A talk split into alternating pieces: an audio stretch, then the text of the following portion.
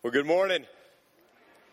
I want to first take a moment and apologize to Northside West. Last week, we had some technical difficulties in our first service here, and um, that translated to some serious problems at the West Campus, and Jonathan had to step in and, and try to complete a message that he wasn't familiar with, and so John, thank you for, um, for doing that. And for all of you who are at our West Campus, I want to apologize. And, and I want you to know that we are doing everything we can to make sure that that doesn't happen in the future. And we, um, we take care of all of those glitches that can happen like that. A wise person once said, To dwell above with those we love, that will be glory. But to dwell below with those we know, that's another story. Now, and I think each and every one of us who are emotionally honest would have to admit there's a lot of truth in that statement. Loving people is not always easy. A woman went to church one Sunday and she was surprised because another woman who, who always snubbed her came to her, gave her a real tight hug, and, and then walked away. She was confused. She wondered what happened to this woman to make her come up to me and, and give me a hug this Sunday. At the conclusion of the service, she found out what had happened. The, the, pastor got up at the conclusion of his message and he said, Your assignment today is the same as last week. I want you to reach out and love someone that you can't stand. Now, if loving people was as easy as giving someone a hug, each and every one of us would be experts at loving, wouldn't we? Because we could hug them and we could leave them alone. But understand, loving people is a little more difficult than that. It requires continual effort. Because at the heart of loving others is putting other people before ourselves. And that's always a huge battle. And that's what John talks about as we begin to look at the fifth vital sign of spiritual life. Now, if you're new with us this morning, we're in a series on, on the book of First John that we've called The Walking Dead. Because all around us are people who believe that they are spiritually alive, they are on their way to heaven, but in reality, they are the spiritual walking dead. They've never been transformed by the power of God, and, and they are on their way to a Christless eternity, and they don't even know it. Now, God doesn't want us to live that way. God wants us to know beyond a shadow of a doubt that we're saved, that we're spiritually alive, that we're on our way to heaven. As a matter of fact, in 1 John 5 13, John says this. He says, These things have I written to you who believe in the name of the Son of God so that you may know that you have eternal life. God wants us to know that we have eternal life. And, and, the way that we know that we have eternal life is by discovering these vital signs in our life. And the way that we discover these vital signs, according to John, is by answering some very simple questions. And that's what we've been focusing on for the last several weeks. These, these questions that we ask to discover whether there is spiritual life in me, whether there is spiritual life in you. Now, the first question we ask is this Am I aware of my sin? Have I stopped denying my sin? Have I stopped covering up my sin? Have I stopped excusing my sin? And have I confessed it to God? Have I sought forgiveness and cleansing from my sin? In 1 John chapter 1 verse 8, John says this. He says if we claim to be without sin, we deceive ourselves and the truth is not in us. If we confess our sins, He's faithful and just, and He will forgive us our sins, and He will purify us from all unrighteousness. If we claim we have not sinned, we make Him, that's God, out to be a liar, and His Word is not in us. And so if we say we're good people, if we say that we're not sinners, we're saying that God is a liar because God says that we are sinners. So, so have you dealt with your sin? Have you acknowledged your sin to a holy God? The second question we ask is this Am I living for the Lord? Am I obeying his commands? In 1 John chapter 2, beginning in verse 3, it says this We know that we have come to know him if we obey his commands. The man who says, I know him, but does not do what he commands, is a liar, and the truth is not in him. Now, God's commands are wrapped up in God's word. And so, whenever we, we see that the Bible is talking about God's commands, it's talking about God's word. And so, the question is Am I living a life in which I am seeking to obey the word of God? If I'm saved, if I'm on my way to heaven, if I'm spiritually alive, my desire is to live my life according to what this book, the Bible, says. So, am I living for the Lord? The third question I ask is this Am I forsaking the world? You see, becoming a Christian is, is literally coming to a fork in the road where I decide to walk down one road, the road with God, rather than the other road, the road of the world. In 1 John chapter 2, beginning in verse 15, it says, Do not love the world or anything that is in the world. If anyone loves the world, the love of the Father is not in him. You see, if I am spiritually alive, I have changed masters. Jesus said it this way He said, No one can serve two masters. Either he will hate the one and love the other, or he will despise the one and, and be devoted to the other. We can't serve two masters, so what about it?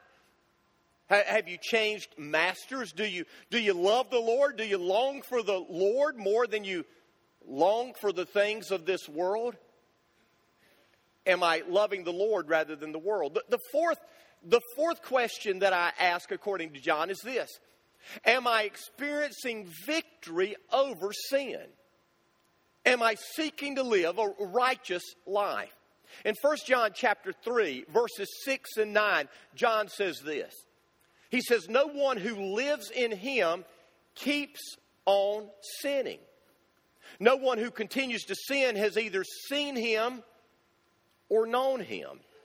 No one who is born of God will continue to sin because God's seed remains in him. He cannot go on sinning because he has been born of God. John is very emphatic here. He is telling us that a Christian will not continue to sin. Now, this is not saying, like we said last week, that a Christian will be sinless, but it is saying that a Christian will sin less. A Christian's attitude towards sin has changed. A Christian doesn't lose the ability to sin, but a Christian does lose the desire to sin. We no longer want to be controlled by sin. We have this desire, this yearning within us to be set free from sin. And so the fifth question is Has your attitude towards sin changed? Do you have a desire to have victory over sin? Now, this morning, as we move to the fifth vital sign, we discover that this fifth vital sign can be discovered by asking a simple question, and the question is this Am I loving other people? Am, am I loving other people? Now, if you haven't already opened up your Bibles, I want you to open it up to 1 John chapter 3. 1 John chapter 3. And I want us to begin this morning with one verse. We're not going to stand because, because we're going to be reading a lot uh, this morning together. And, and so I want to begin with verse 10 of chapter 3. Listen to what it says. This is how we know who the children of God are and who the children of the devil are. Anyone who does not do what is right is not a child of God nor is anyone who does not love his brother. Anyone who does not love his brother is not a child of God. Now, what you need to understand is this John speaks about love more than any other subject. As I was reading through uh, First John again this past week, preparing to teach you this morning, I, I just highlighted all of the passages that speak about love in First John, and it's amazing. We read about love more than anything else. And when something is repeated over and over and over, that is telling us that this is extremely important. God doesn't want us to miss this. And I want to just walk you through what John says about love in this first letter of John. First of all, in 1 John chapter 2, verse 7, he says this Dear friends, I'm not writing you a new command, but an old one, which you have, have had since the beginning. This old command is, is the message you have heard, yet I'm writing you a new command. Its truth is seen in him and you because the darkness is passing and the true light is already shining. Anyone who claims to be in the light but hates his brother is still in the darkness. Whoever loves his brother lives in the light, and there is nothing in him to make him stumble. But whoever hates his brother is in the darkness and walks around in the darkness. He does not know where he is going because the darkness has blinded him. John then comes back to love in, in 1 John chapter 3, verse 10. Listen to what he says. This is how we know who the children of God are and who the children of the devil are. Anyone who does not do what is right is not a child of God, nor is anyone who does not love his brother. This is the message you heard from the beginning. We should love one another. Do not be like Cain, who belonged to the evil one and murdered his brother. And, and why did he murder him? Because his own actions were evil and his brothers were righteous. Do not be surprised, my brothers, if the world hates you. We know that we have passed from death to life because we love our brothers. Anyone who does not love remains in death. Anyone who hates his brother is a murderer. And you know that no murderer has eternal life in him. This is how we know what love is. Jesus Christ laid down his life for us, and we ought to lay down our lives for our brothers. If anyone has material possessions and sees his brother in need and, and has no pity on him, how can the love of God be in him? Dear children, let us not love with words or tongue, but with actions and in truth. And then in verse 23, he says this And this is his command to believe in the name of his Son, Jesus Christ, and to love one another as he has commanded. And as to say, don't miss this, John goes back to this subject of love one more time in 1 John 4. He says, beginning in verse 7, Dear friends, let us love one another, for love comes from God. Everyone who loves has been born of God and knows God. Whoever does not love does not know God, because God is love. This is how God showed his love among us. He sent his one and only Son into the world that we might live through him. This is love. Not that we love God, but that he loved us and sent his Son as an atoning sacrifice for our sins. Dear friends, since God so loved us, we also ought to love one another. No one has ever seen God, but if we love one another, God lives in us and his love is made complete in us. And then in verse 16, he says, and so we know and rely on the love God has for us. God is love. Whoever lives in love lives in God and God in him. In this way, love is made complete among us so that we will have confidence on the day of judgment because in this world we are like him. There is no fear in love, but perfect love drives out fear because fear has to do with punishment.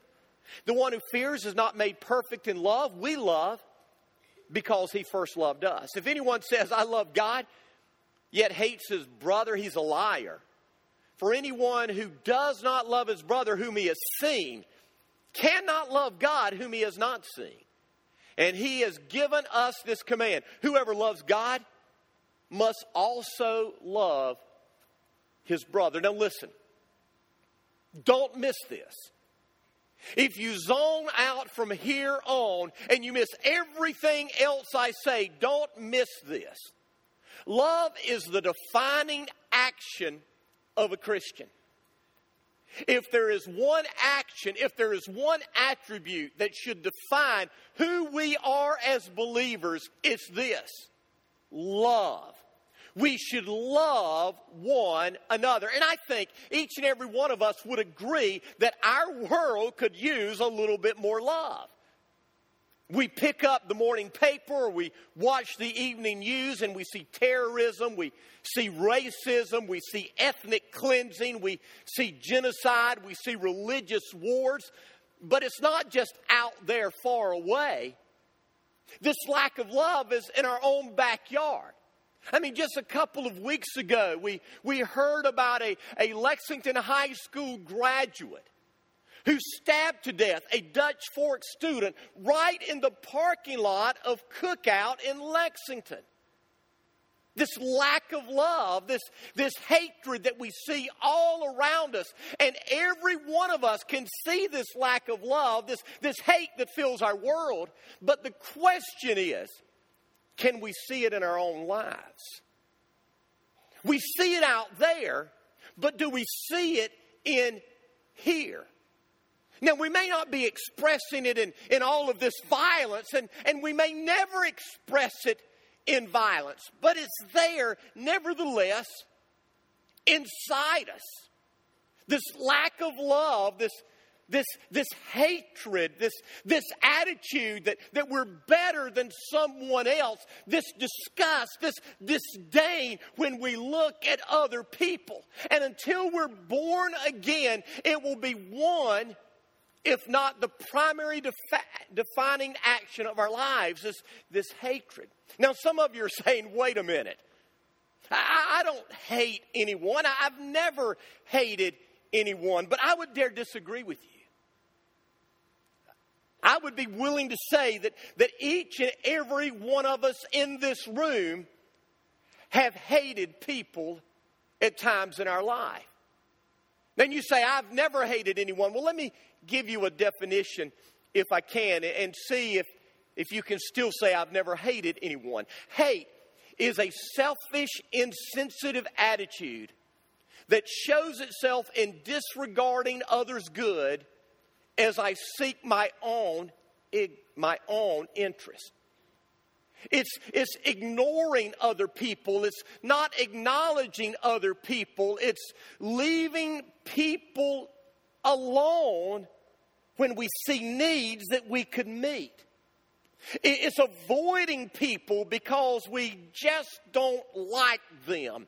It may be the things they do. It may be the way they look. It could be the way they smell. But we see them and we walk past them and, and we have these thoughts. We never verbally communicate them. We never express them with our mouth, but in our mind, it's there. We're better than they are. They don't deserve our love. They don't deserve our help. We've got the ability to step in and make a difference, and we don't. And that's what hate is. And you see, the Bible makes it clear that as Christians, we're called to live different. We're called to live a life of love. We are told in God's Word that the most important thing in all the world is love. We are told that the very first fruit of the Spirit, the evidence that the Spirit of God is living in us, the very first evidence of that is love. That's why John talks about love so much. Because love is the defining action of each and every one of us who, who are called Christians, who are, who are followers of Christ. And so, as we unpack some of the things that, that John teaches us about love, there, there are several truths I want you to glean from this this morning. And when we walk away this morning, my desire is not that we'll walk away from here knowing more about what the Bible teaches on love. It's my desire that we'll walk away convicted that we haven't been loving like we should be. And we'll have a desire planted by the Spirit of God to be more loving toward people each and every day. Now, now, let me give you these truths. The first truth that I want you to see is this love is demanded. It's a non negotiable in the Christian life. Either you have love or you're not a Christian. But what you need to understand is that love isn't a new command. Love has been a command since the very beginning. From the beginning of time, when God sent um, set Israel apart as his own people, he commanded them to love. In Leviticus 19, God says this in His Word. He says, Do not seek revenge or bear a grudge against one of your people, but, but love your neighbor as yourself. I am the Lord. I mean, under the law, God's people were commanded to love one another as they loved themselves. When Jesus came on the scene, he was asked, What is the greatest commandment of all? And this is what Jesus said. He said, Love the Lord your God with all your heart, with all your soul, with all your mind. And then he said, Love your neighbor as yourself. And then he said, All the law and the prophets hang on these two commands. Did you get that? Jesus said, If you take the Old Testament scriptures and you want to, to give a synopsis of everything that it says, Everything that it says can be summed up in these two statements love God, love people. If you love God and you love people, you will do everything the law and the prophets command us to do. But then Jesus went further. He took this old standard, we're to love our neighbor as we love ourselves, and he raised it to a whole new level. He said, A new command I give you Love one another as I have loved you. Later on, he said, My command is this love each other as I have loved you. He said, The law says, love others as much as you love yourself. But I'm now telling you that's not enough. You need to love others just as much as I love them. Now, that's heavy stuff. We'll talk about that in a moment. How, how do we love the way Jesus loved? Paul understood this, this subject of love was extremely important. Paul said this He said, Let no debt remain outstanding except the continuing debt to love one another. Peter said it this way He said, Above all, love each other deeply. And then, and then when we open up John's epistle, it, it's obvious, it's apparent that this, this theme of love is the most important thing that he wants us to get in our mind. He says, and this is his command to believe in the name of the Son of God, Jesus, and to love one another as he commanded. Chapter 4, verse 21, and he has given us this command whoever loves God must also love his brother. Listen, for a believer, love isn't a choice, it's a command, it's, it's an obligation, it's a debt we must pay. So love is demanded. Hear me. If you call yourself a Christ follower, you have no option, you have no choice, you are commanded to love. You're not commanded to love a certain group. You're not commanded to love people who look like you, who smell like you, who have the same color skin of you, who are in the same socioeconomic range as you, who are in the same country as you. You're commanded to love people, period, just like Jesus did. Love is demanded. But let's move on because the next thing John does is he defines love. Love defined, and let's be honest. We've got to understand what love is before we're ever going to be able to express love. Now, now I want you to open your Bibles to 1 John 4. 1 John 4, verse 16. John, John says this phrase that I'm going to read in just a moment twice, but in 1 John 4, verse 16, John says this.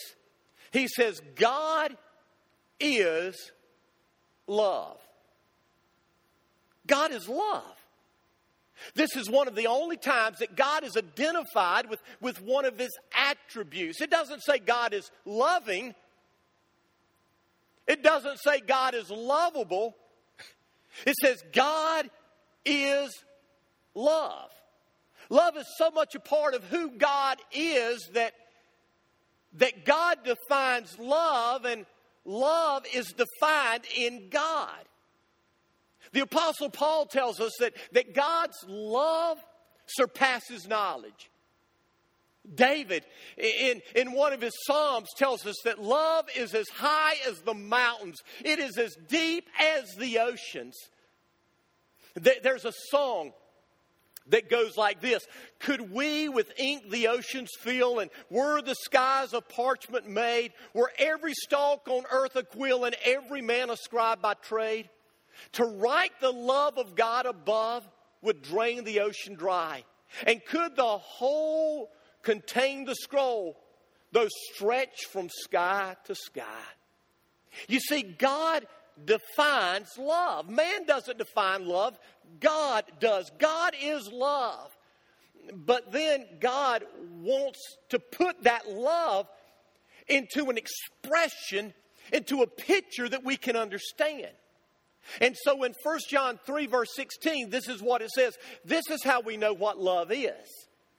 Jesus Christ laid down his life for us. And we ought to lay down our lives for our brothers. This is what love is. Jesus laid down his life for us. And we ought to lay down our lives for our brothers. And then in chapter 4, verse 10, he says, This is love. Not that we love God, but that He loved us and sent His Son as an atoning sacrifice for our sins. You see, love isn't a feeling, it's not an emotion. Love is an action, it's a verb that describes our behavior. And it was defined in the life and the death of Jesus Christ. Now, now don't misunderstand. Feelings are good. But we can't always control our feelings. What we can control is our behavior. There are times that our feelings just aren't there.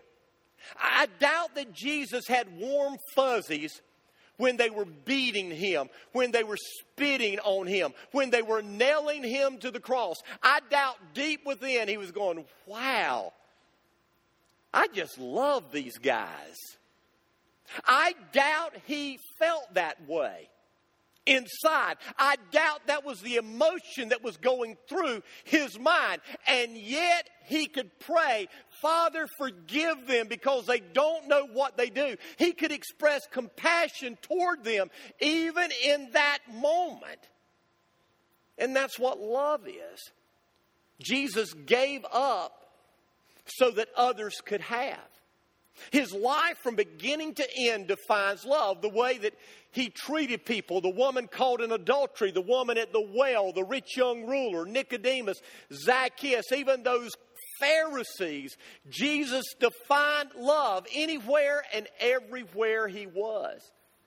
You see, love is the willingness to relinquish personal comforts, withstand personal attacks, forgive others, Love is, is the willingness to live without retaliation and to seek only the best for others, regardless of how they treat us. Love is reaching out to those who hurt us. It's reaching out to those who offend us, even when our righteous anger is rightfully aroused. Someone said love is, is willingly giving up something I enjoy, want, or need in order to bless, help, or positively affect someone else. You see, Jesus was never focused on himself, he was always focused on others. Now, have you ever heard someone say, well, that person is just hard to love, or that person is just impossible to love? Have you ever heard someone say that? Well, well, the truth of the matter is we're all hard to love at times, amen? That's just a fact. If you don't believe that, ask my wife. She'll tell you it's true. Now, I know some of you are saying, well, who couldn't love Pastor Rocky? Each and every one of us at times are unlovable. We're just ornery and cantankerous and fussy and irritable, and we're hard to get along with at times. It's hard to love people at times. A well known Harvard psychologist said we are more likely to act ourselves into a feeling than feel ourselves into an action. You see, that's why love isn't an emotion, it's an action. Because we act ourselves into the feeling, we don't feel ourselves into the action. Vince Lombardi, that great football coach of the past, said this about his team. He said, I don't necessarily have to like my players, but I have to love them. Love is loyalty. Love is teamwork. Love respects the dignity of the individual. This is the strength of an organization love. The Apostle Paul said it this way He said, Love never gives up. Love cares more for others than for self. Love doesn't want what it doesn't have. Love never struts. Love doesn't have a swelled head. It doesn't force itself on others. It isn't an always a me first attitude. Doesn't fly off the handle. Doesn't keep score of the sins of others. Doesn't revel when others grovel. Doesn't pleasure in the flowering of truth. Puts up with anything. Trusts God always. Always looks for the best. Never looks back. But keeps going to the end. Love never dies. Wow. Love never gives up, love never dies. I'm sure you've heard people say, Well, I've tried all I can. I just can't try anymore. Well, what they're saying is, I don't love because love never gives up. Love never dies. Love defined. Love is defined in Jesus. If you want to know what love is, you need to look at the life of Jesus how he loved people who did not love him, and how he put that into action, not just an emotion, and you'll understand love. Now, love demonstrated. Let's move to the third thing. 1 John 3, verses 17 and 18. If anyone has material possessions and sees his brother in need but has no pity on him, how can the love of God be in him? Dear children, let us not love with words or tongue, but with actions and truth. What what John is saying is this when it comes to love, talk is cheap. We demonstrate our love not with what we say, we demonstrate our love with what we do. Now, now, that doesn't mean we can say mean things to people and love them. We can't. It's saying that we can say we love someone, but if we don't act like it, we're a liar. We're not really loving them. You see, love will affect our actions, it will affect our ambitions, it will affect our attitudes, it will affect our affections. Love will change the way we live. And by the way, who are we to love? Because if you've read with me, John keeps on saying we're to love our brother. Now, some will say, well, I love my brother. You know, that's my, my Christian brothers. And let's get real. We don't even do that all the time. There are Christians that you can't stand. And if you say that's not true, you're lying and you're, you're on your way to hell. I mean, there, there are people who are Christians, they're Christ followers that we just don't like them and we don't act like we love them. So we don't even do a good job if we define that as, as our Christian family. But that's not how this is defined. Do you remember when Jesus told the story of the Good Samaritan? He was telling that story in response to the question, Who is my neighbor? And the answer to that is, Well, anybody and everybody who is in need. Who's my brother? Everybody. Anybody. All people. And so we're called to love everyone, anyone. Those people who are just so different than us, those people who are so far from God, those people who are so deep in the pit of dirt and filth, we are called to love them. But here's the fact, and, and I've just come to admit this it's impossible to love people the way God wants us to. Have you admitted that? I mean, it's impossible to love people the way God wants us to. We can't love like Jesus. at least not on our own.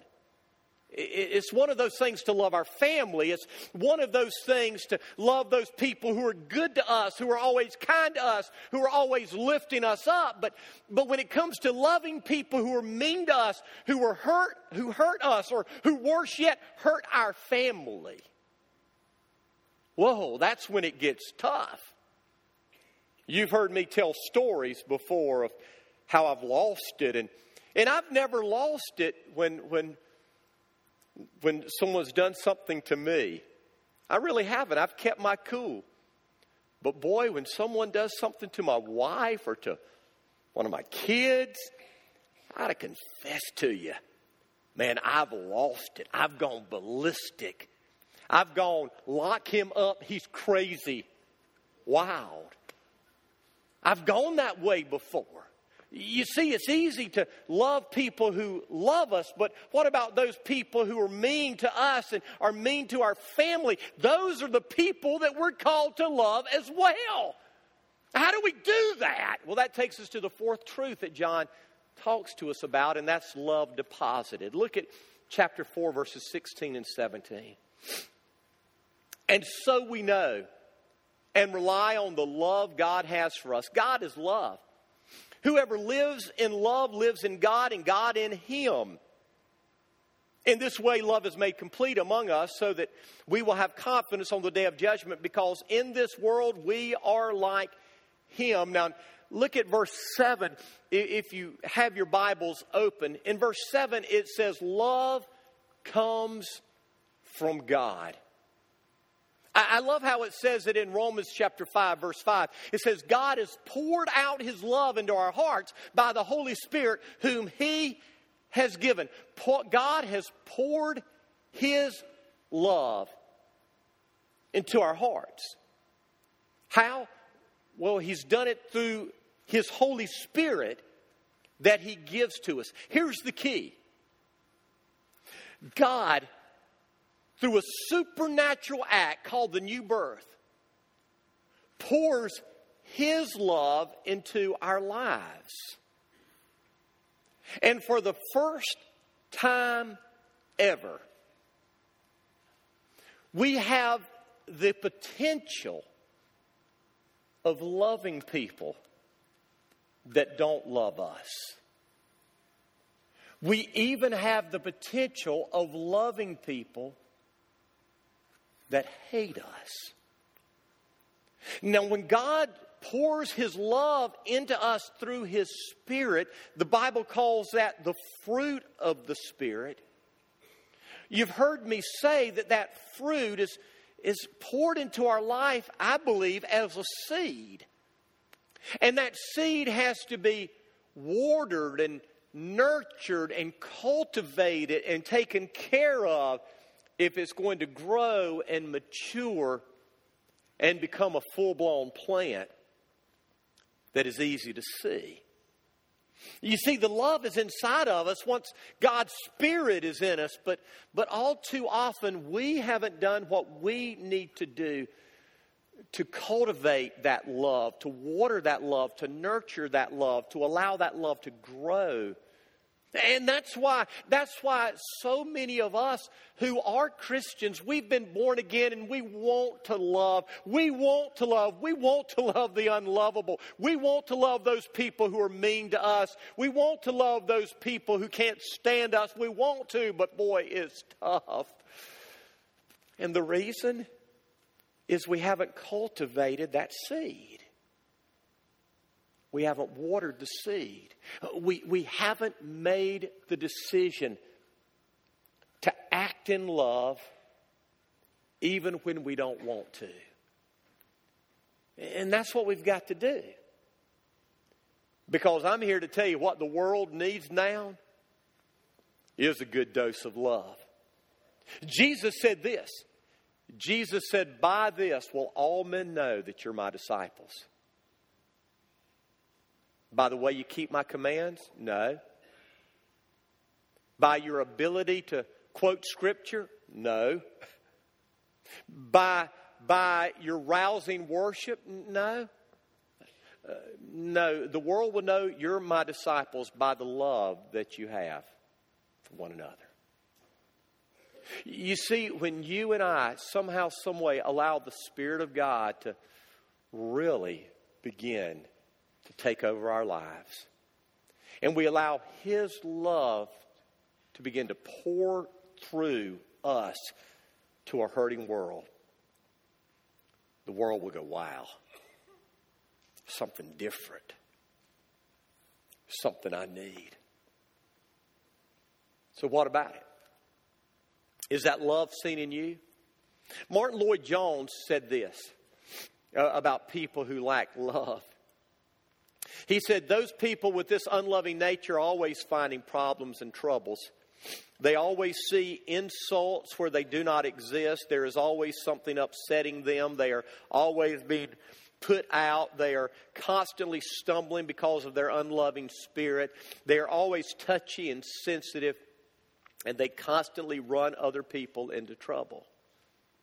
You see, you can be actively involved in church and even engaged in ministries, but if the Spirit is not pouring through in love, then you need to examine your relationship with God. So let's just pause for a moment, like we've done every week for the last several weeks, and ask some questions.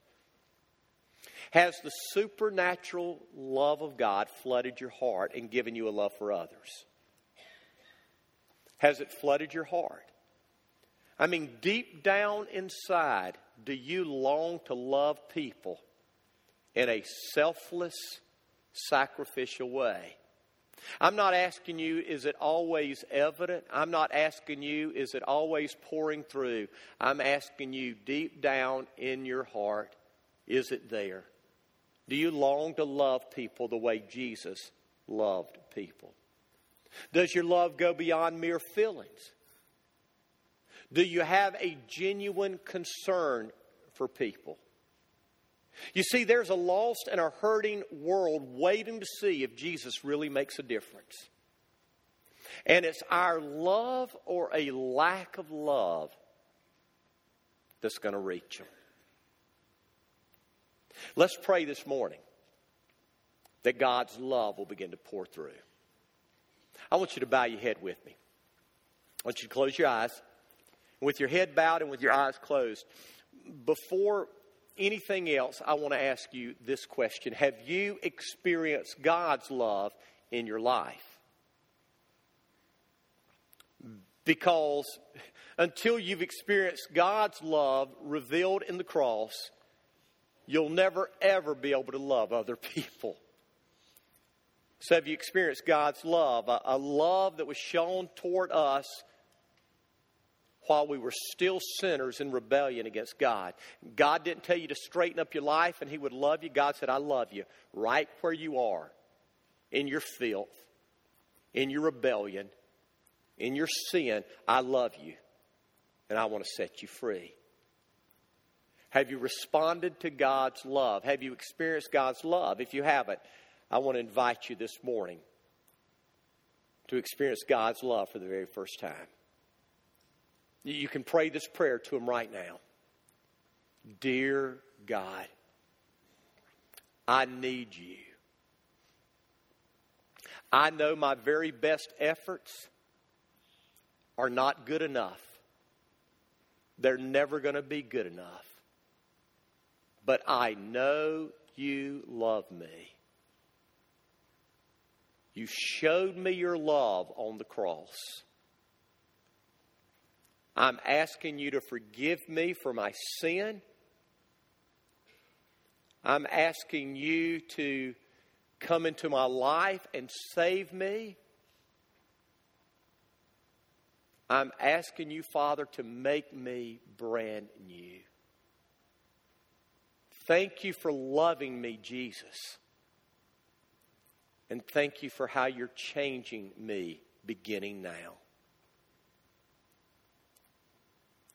Now, if you're here and you're a believer, and you know that you're saved, but God's love hasn't been the dominant action of your life, the defining action of your life, then I want to encourage you right now and right here in this moment to pray and ask God's love to begin to pour out in your life. You can pray this prayer if you want to. Dear God, I've experienced your love, but I'm not doing a good job of showing it. Forgive me. I know love isn't an emotion. I know it's not a feeling. I realize it's an action. Beginning today, let me love people the way you love people. Let me see people through your eyes. Let me minister to them with your hands. Let me love them with your heart. I pray. Amen.